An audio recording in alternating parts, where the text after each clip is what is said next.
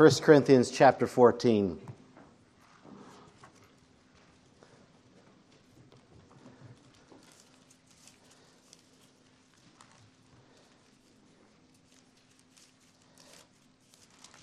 We touched base with a few of these passages of Scripture last Sunday when we had our Singspiration, but I want to kind of revisit them as we get, get started um, on this conference.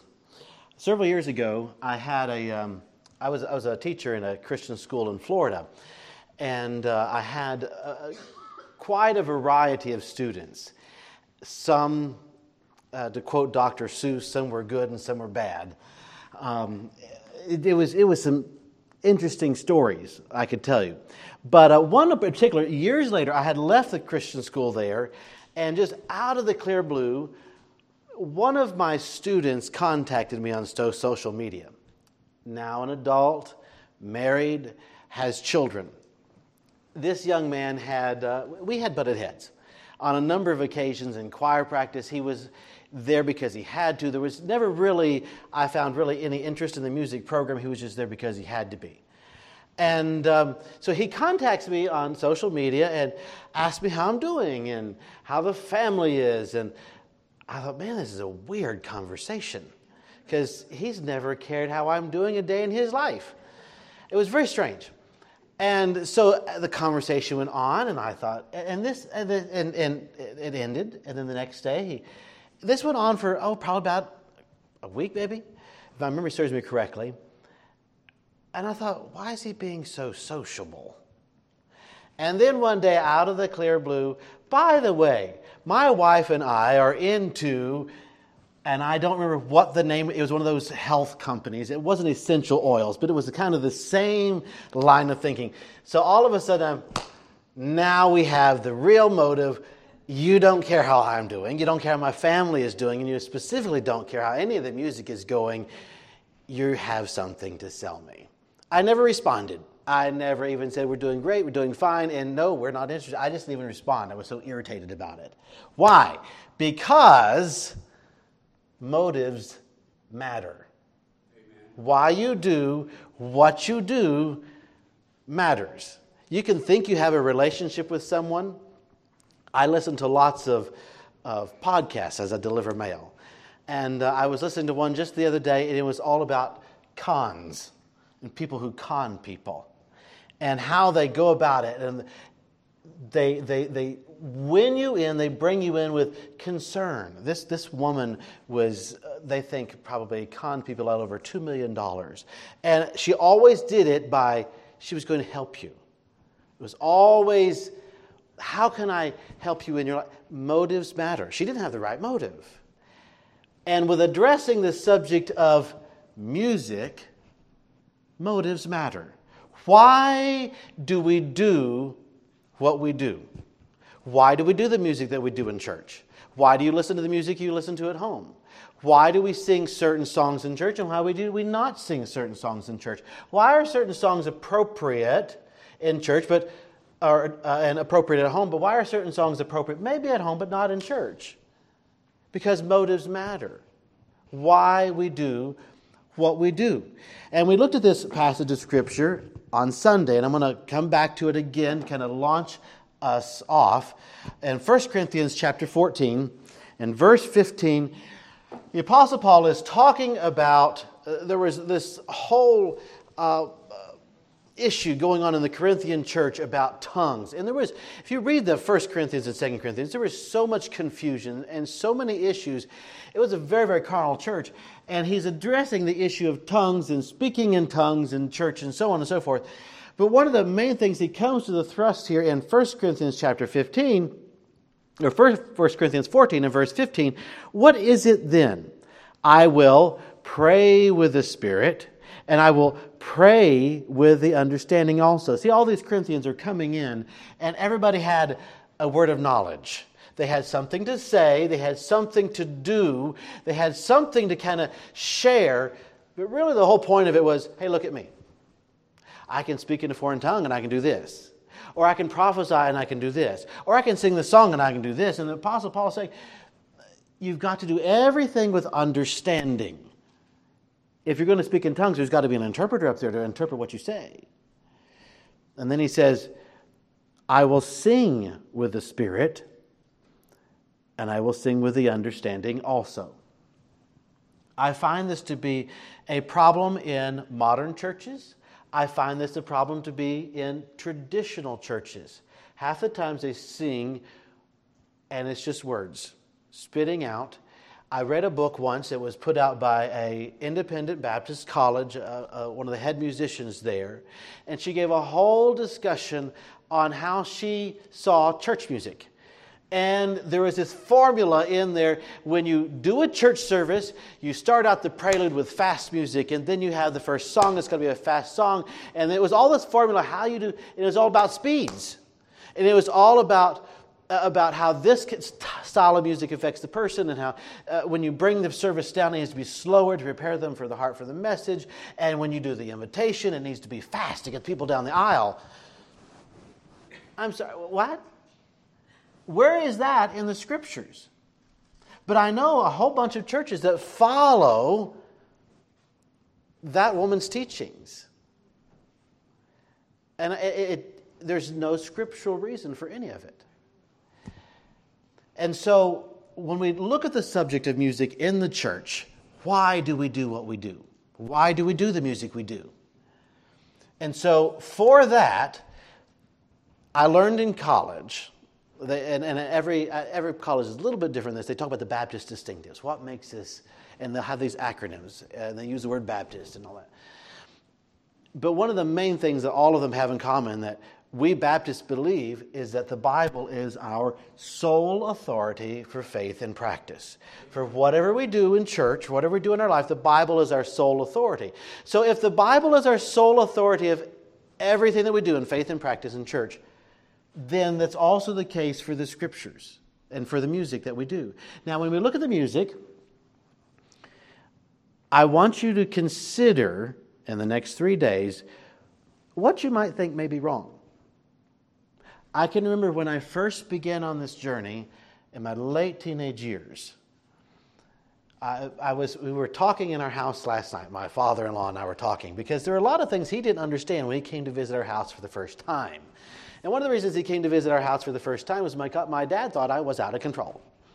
And that he needed to bring someone into our church to preach on the subject of music before I got really out of control on, on this area. Now, it wasn't, I wasn't, you know, um, growing my hair out long and, and, and playing electric guitar in the back room. I had a piano teacher who taught me how to put jazz and ragtime into church music. And so our church services were rather interesting. So we were listening to some things last night, and I said, Dad, I said, if you listen to this, this is just like it was before you came to town. Now, after he came to town, there were some things that I had to confront and I had to consider. And this was a probably, I would say, a 10 year process through, this, through the whole subject of music, because there were lots of musicians that I liked. I'll be talking about some of them tomorrow night that are good musicians, but their music has no place in our church. And so there are some things that you need to be, when we look at the subject of music, what does the Bible say about it? Let's go back to the beginning. Now, don't get alarmed. We're not going to start in Genesis and work our way through to Revelation tonight. But there's a couple of, we need, we need to begin looking at where it all started, and then we'll look at the origins, and then we'll look at the motives behind what our music is supposed to, and then we'll go home tonight. Take a look at Job chapter 38. Job chapter 38 we're looking at the first instance of music in the Bible. So, why are we in Job? Shouldn't we be in Genesis? Well, God is addressing something in the book of Job. He's having a conversation. Job and God are talking about, they're not really having an argument, but Job has been pretty much justifying why he is the way he is and why life has turned out the way it is. And then God has some things to say in Job chapter 38. And in Job chapter 38, then the Lord answered Job out of the whirlwind and said, Who is this that darkeneth counsel by words without knowledge? In other words, what are you talking about? You don't know what you're talking about. Lots of words without knowledge, kind of like Peter, he's just babbling. Gird up now thy loins like a man, for I will demand of thee, and answer thou me. Where wast thou when I laid the foundations of the earth. Declare if thou hast understanding. In other words, you have a lot of things to say, but you weren't there when I made all this. And then it goes on Who hath laid the measures thereof, if thou knowest, or who hath stretched the line upon it? Whereupon are the foundations thereof fastened, or who laid the cornerstone thereof? When the morning stars sang together, and all the sons of God shouted for joy. So, in the very, very beginning, when everything was created, when everything was made, there was music at creation. Yes. When the morning stars sang together. Stars are musical. What they sang, we don't know. But there is music in the very, very beginning at creation. It doesn't take long, however, for we find, as we look at other passages of Scripture, that music was corrupted almost immediately. Now let's look at Ezekiel chapter 28.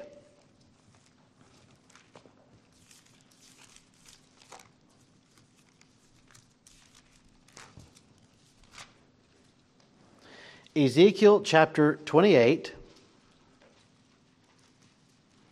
and verse 12. Now, this passage of Scripture is, is kind of has a dual interpretation, a dual meaning. There is a real man that's also being addressed here, but it's also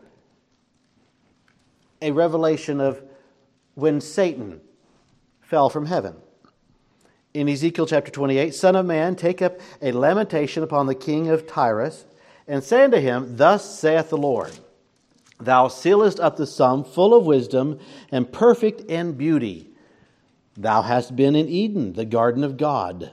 Every precious stone was thy covering the sardius, topaz, the diamond, the beryl, the onyx, the jasper, the sapphire, the emerald, the carbuncle, and gold. The workmanship of thy tabrets, and of thy pipes was prepared in thee in the day that thou was created. Thou art the anointed cherub that covereth, and I have set thee so. Thou wast upon the holy mountain of God. Thou hast walked up and down in the midst of the stones of fire. Thou wast perfect in thy ways from the day that thou wast created, till iniquity was found in thee. Now, we could spend a huge amount of time in this passage of Scripture, but this passage of Scripture and also Isaiah chapter 14, verses 10 through 12, which we will not take the time to look at, that one also refers to Satan as Lucifer and how he fell from heaven. But it's interesting, in both Isaiah 14 and in this passage of Scripture here, there are references to musical instruments. In Isaiah chapter four, uh, 14, it talks about the noise of thy viols or stringed instruments. And then here in verse 13, it, it kind of describes this creature. We have no idea what Satan looks like. We do know that he's a very attractive being. He can transfer himself into a, an angel of light. But in his being, from what this passage of Scripture tells us here, he appears to be a very jeweled being, a very beautiful, attractive creature. But also notice that the workmanship of, in verse 13, thy tabrets, which is a musical instrument, and thy pipes was prepared in the day that thou wast created, prepared in thee. From this passage of Scripture, it appears that built into Satan's or Lucifer's body is musical instruments. Scholars think that the very movement of Satan creates created music. So, if this is the case, which we look at the passage of Scripture, if Satan is a very, very musical being, do you not think that Satan is going to take music which is part of his being, and corrupt it? Everything about Satan is corrupt. Everything about everything that Satan does, there is no good part. It's all about corruption and deceit. So we have here at the very, the very beginning Satan, created by God, as a musician. Now, you can make all the kinds of jokes that you want about musicians and Satan, and trust me, I've probably heard most all of them at some point in time or another. But it's something that you have to consider if Satan is musical, music cannot be a neutral subject. This whole concept of the neutrality of music is a new concept. Up until the 1960s and the 1970s, it's always been considered a moral art form by secular musicians, by scientists, by preachers, by pastors, by religious leaders. It's always been a moral art form until late 1960s, early 1970s, when the Jesus movement out in California decided that they were going to be introducing the whole concept of Christian rock and roll. And we'll discuss that tomorrow night. But the whole concept that music is neutral and there's not bad, there's not good, it just is. Everything just comes from God and therefore it's okay is a brand new, in the last 50 years, concept. So Satan's a musical being, and Satan corrupts everything. If we look at Genesis chapter 4, verse 21, and we won't go there for sake of time, but Genesis chapter 4, verse 21, we looked at it on Sunday night, we find the very first musician in the Bible, one of the grandchildren of Cain, and his name was Jubal, and he was the father of all that handled the pipe and the organ. So, historically speaking, just from the beginning, we have God created music. We have Satan who, cre- who not creates music, but Satan who is a musician himself. And then the very line of Cain creating music. That's already a corruption has entered into the musical strain. Now, those are the origins of music. And we're going to take a few moments tonight and look at what our musical motives are supposed to be with those origins in mind. When we look at music, what are we trying to accomplish with music? When we come to church, what are we planning on doing with the song service? And that's not just the person who stands behind the pulpit and waves her hands, but that is also you who is out there in the audience. Music in the church, and music, historically speaking, in the spiritual sense, has never been a spectator sport. Not something that everybody here in the audience just watches, but is something that we are to do as a corporate body and as a congregation. Let's take a look at Ephesians chapter 5. These are going to be two passages of Scripture that you're very familiar with, but I want us to examine them a little bit closer. Ephesians chapter 5,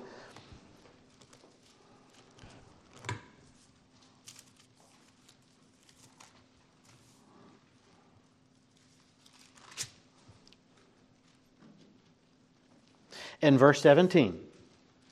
Wherefore, be ye not unwise, but understanding what the will of the Lord is. And be not drunk with wine, wherein is excess, but be filled with the Spirit. The concept here is the Holy Spirit is supposed to be what is controlling your life, not some other outside source like alcohol.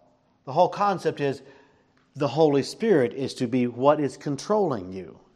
And then he goes on to say, speaking to yourselves in psalms, hymns, and spiritual songs, singing and making melody in your heart to the Lord. You might want to put a bookmark there because we will return to this several times in the next few days.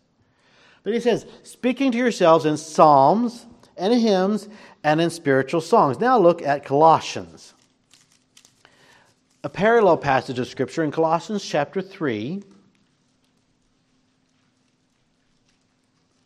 and verse 15. And let the peace of God rule in your hearts, to the which also ye are called in one body, and be ye thankful. Let the word of Christ dwell in you richly in all wisdom, teaching and admonishing one another over in Ephesians, he said, speaking to yourselves, supposed to be talking to yourselves in psalms, hymns, and spiritual songs. Now he's saying, let the word of Christ dwell in you richly, teaching and admonishing one another in psalms, hymns, and spiritual songs, singing with grace in your hearts to the Lord. Now I want to look at this, these three things tonight psalms, hymns, and spiritual songs, and then we'll be really at a, an impasse to figure out what kind of motive we're supposed to be doing in our church. The first one he says here is Psalms. We're going to deal with that secondly. We're going to start with hymns. And the reason we're going to start with hymn is because I want to walk you through a little bit of the Old Testament because it's interesting to notice as you walk through the Old Testament, the very first song in the Bible is in Exodus chapter 15. That's a huge period of time for us, if, if you look at the Bible chronologically, for us to not really have any record of music. But the, really, the only record of music we have from Genesis of, of Jubal until Exodus, you've had a few mentions of, of, of, of, of people singing. But other than that, you, you have Laban telling his son in law that we would have thrown a go, going away party and have tabrets and harps and uh, all kinds of music, and he really just was trying to smooth the situation over. But other than that, we really don't have a lot of record of music until we come to the crossing of the Red Sea. And at the crossing of the Red Sea in Exodus chapter 15, we have, they've just went through a unbelievably miraculous situation. And in Exodus chapter 15, we have Moses singing, and the children of Israel, then sang Moses and the children of Israel this song unto the Lord. And spake, saying, I will sing unto the Lord, for he hath triumphed gloriously. The horse and his rider hath he thrown into the sea. And I could read down through the entire passage of Scripture, but what we have here is this, this outbreaking of joy about what God has done in the lives of the children of Israel and bringing this miracle through the Red Sea. They're singing a song of praise. If you read through the passage of Scripture, it is one reference after another about how God has delivered us and how they're praising God for their deliverance. And if you look up hymns, the, the word hymn in the Greek comes from the word hymnio, or hymnios. And what it refers to is to sing a religious ode, a poem, to celebrate God in song and sing praise unto God. So, when we're singing hymns in church, what are we doing? We're singing praise to God. That's what we're referring to when we're singing hymns. The second one, he said, or the first one was Psalms. Psalms, hymns, and spiritual songs. Deuteronomy chapter 31.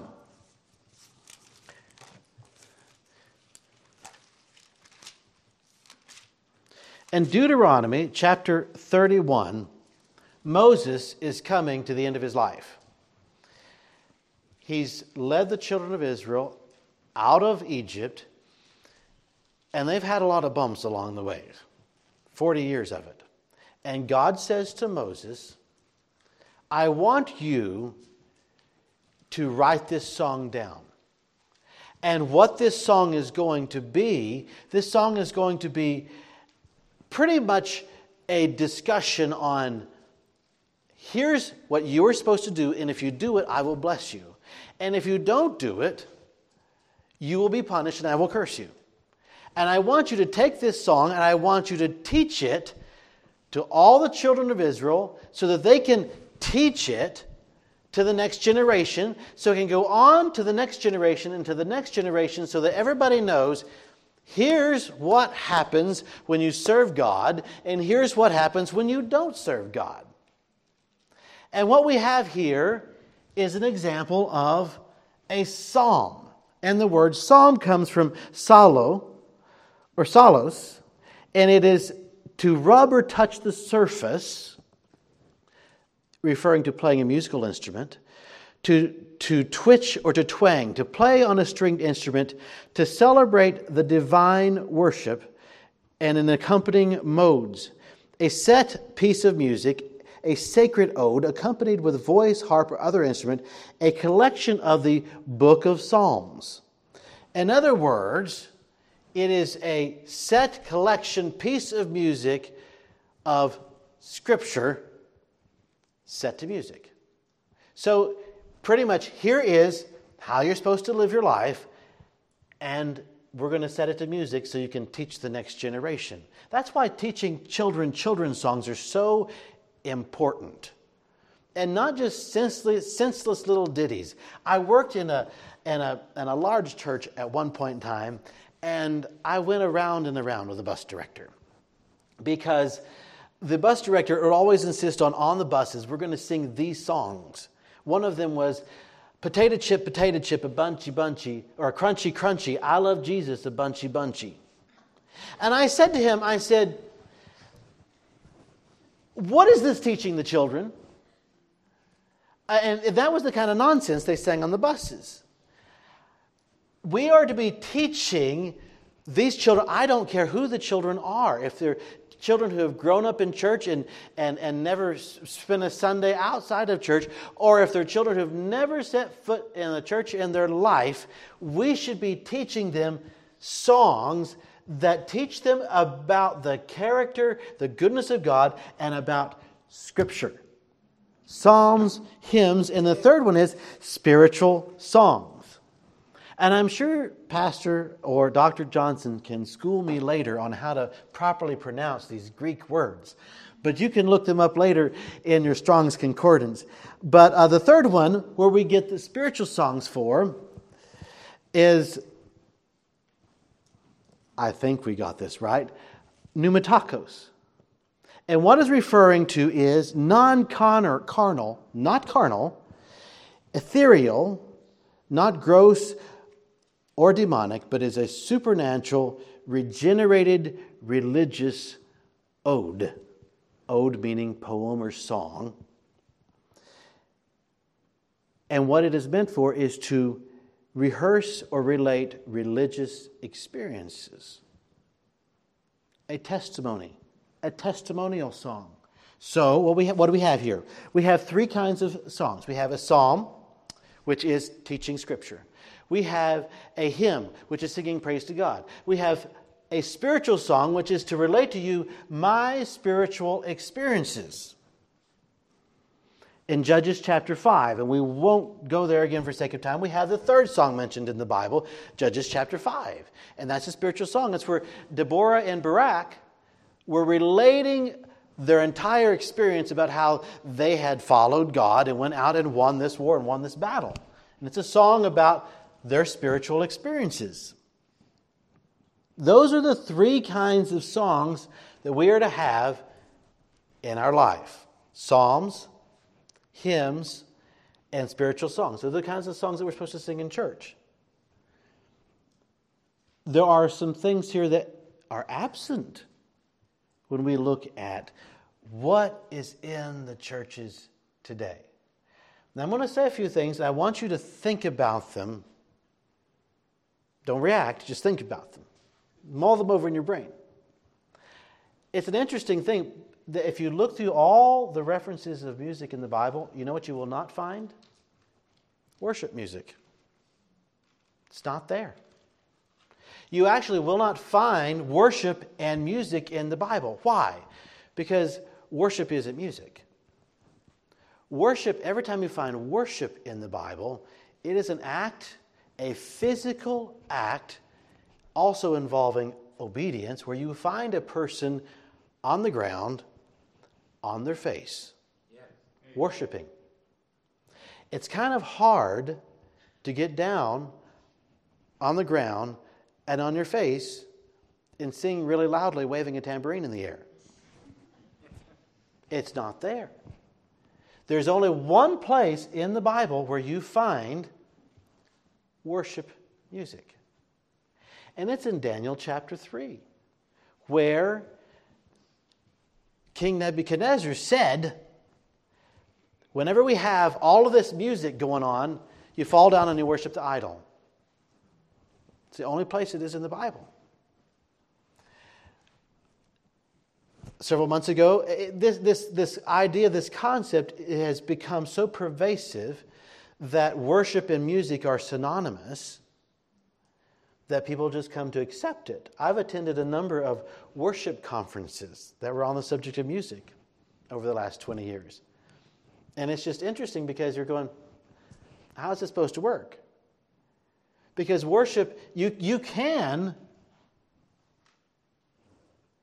praise God. We've already looked at that. But praising God and worshiping God are two separate entities.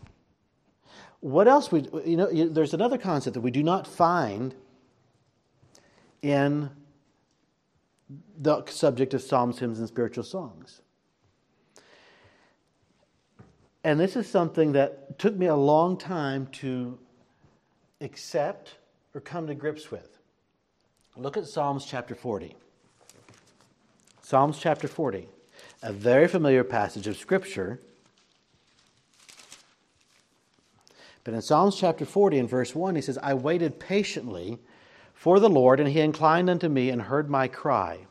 He brought me up also out of an horrible pit and out of the miry clay, and set my feet upon a rock, and established my going. And he hath put a new song in my mouth, even praise unto our God. Many shall see it and fear, and shall trust in the Lord.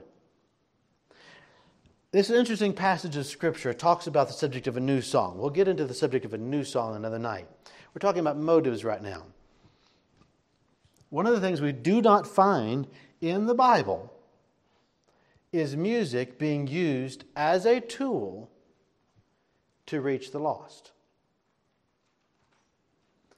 One of the huge things that they say with Christian, a lot of the uh, modern Christian rock singers and Christian pop musicians and so on, is, is these are soul winning tools.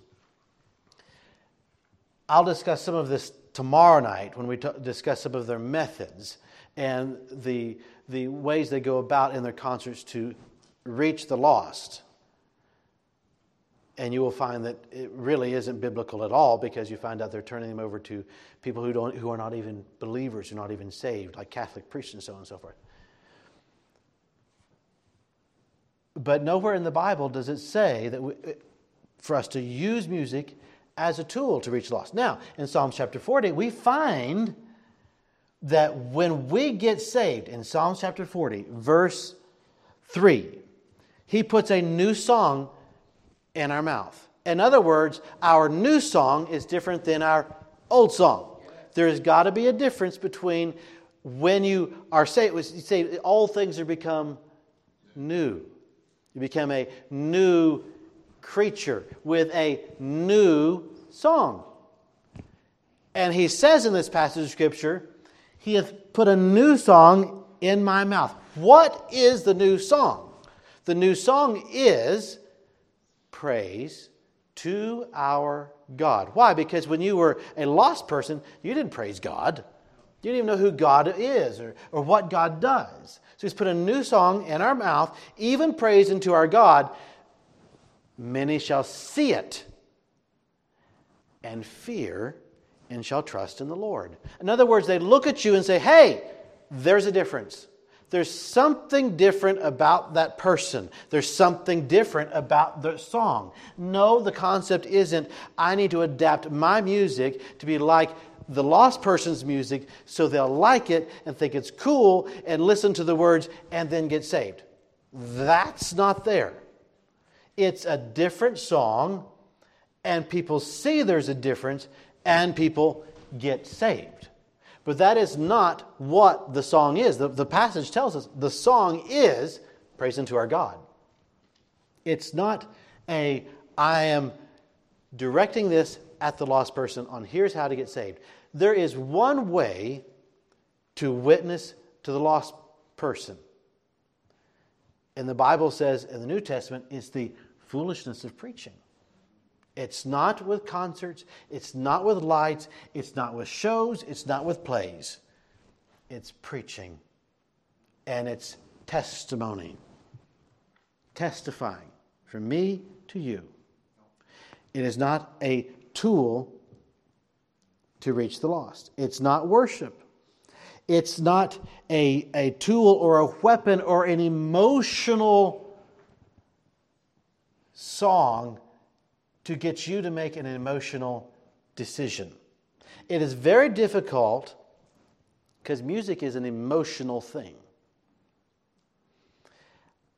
Years ago, I worked for a camp, and it was interesting. We would have these, these competitions on the platform. And um, it, was, it was summer camp, you know, camp, they do all kinds of wacky, crazy things. And the camp director would ask me, Can you do music on the piano to um, provide uh, tension, to build up the, the tension in the audience? Sure, I can, I can do that. But then a thought came to me because I was a teenager who was constantly thinking about odd things. I wonder if, if I play in a certain way, how it affects this person as opposed to that person. And so I began trying out all these different chords and all these different ideas to see how it would, how each person would respond. Now, Brother Dave had no idea what I was doing over there. He just thought I was providing tension music for the audience, and I was using his uh, platform players as guinea pigs to kind of try to see how we could, how we could, can I make this team win and can I make this team lose? Does this team like this style or does this team like that style? And I'm doing this, and I, and I come to figure out, yes, you can do these kinds of things because different people react different ways to different kinds of music. And so here I am over there. Uh, and before there was the 2000 election, people started rigging ballots and everything. I was trying to figure out how to manipulate people with music. This is why I don't go into politics. so, but in a church service, this is not what we're supposed to be doing. I'm not supposed to be doing a particular kind of music to get you to make an emotional decision. Because you know what that's going to be?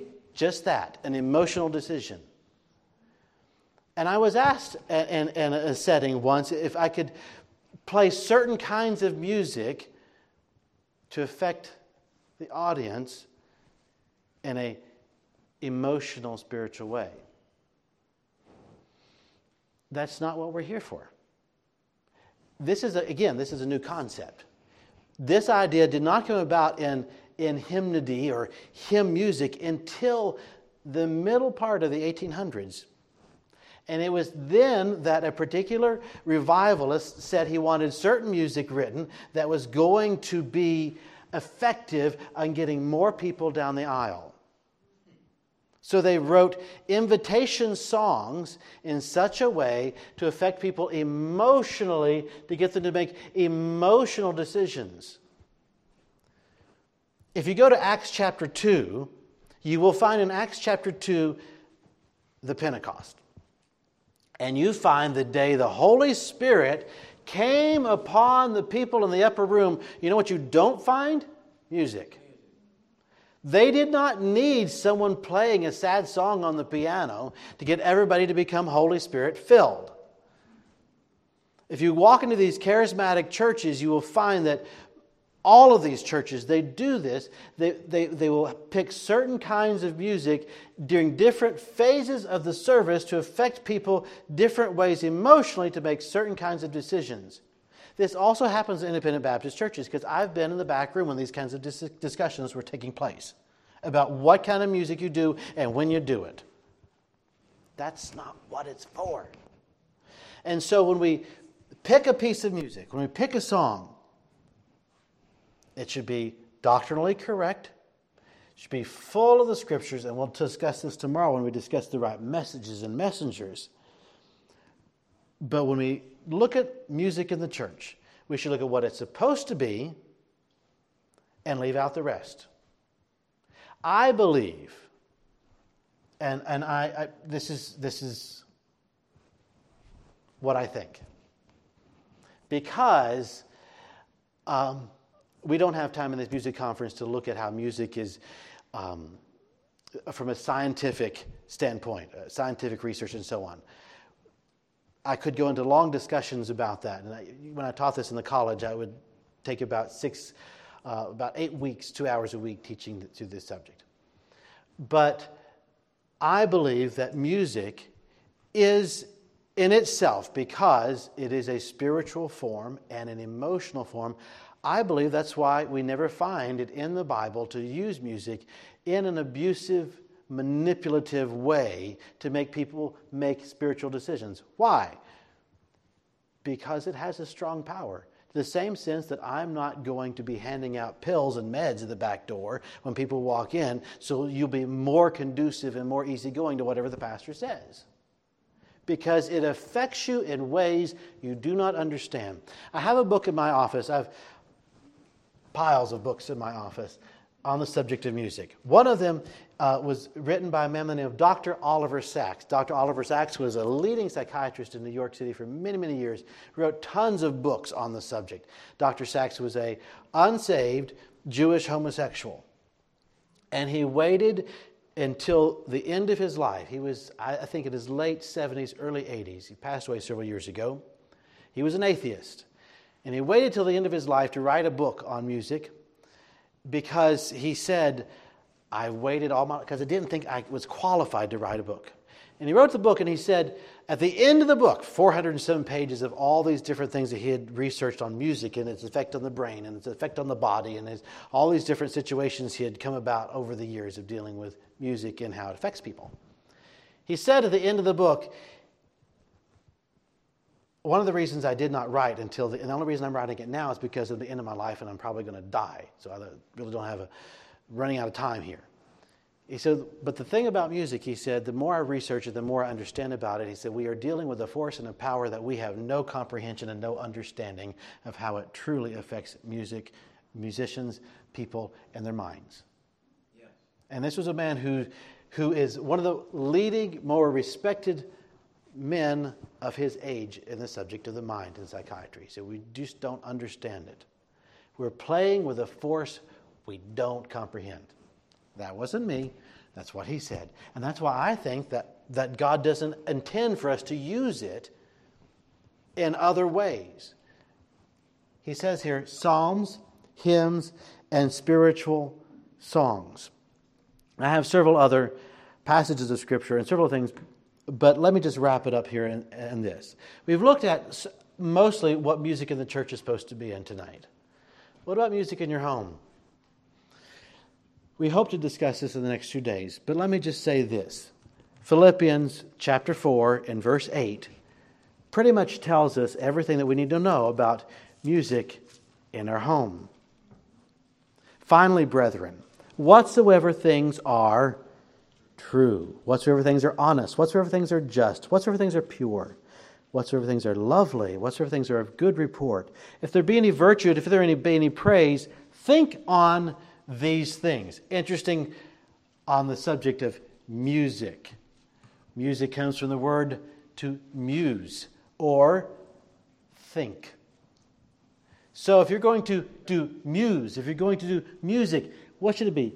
Pure, lovely, good report. Where's your music coming from? We'll talk about that tomorrow night on messages and the messengers.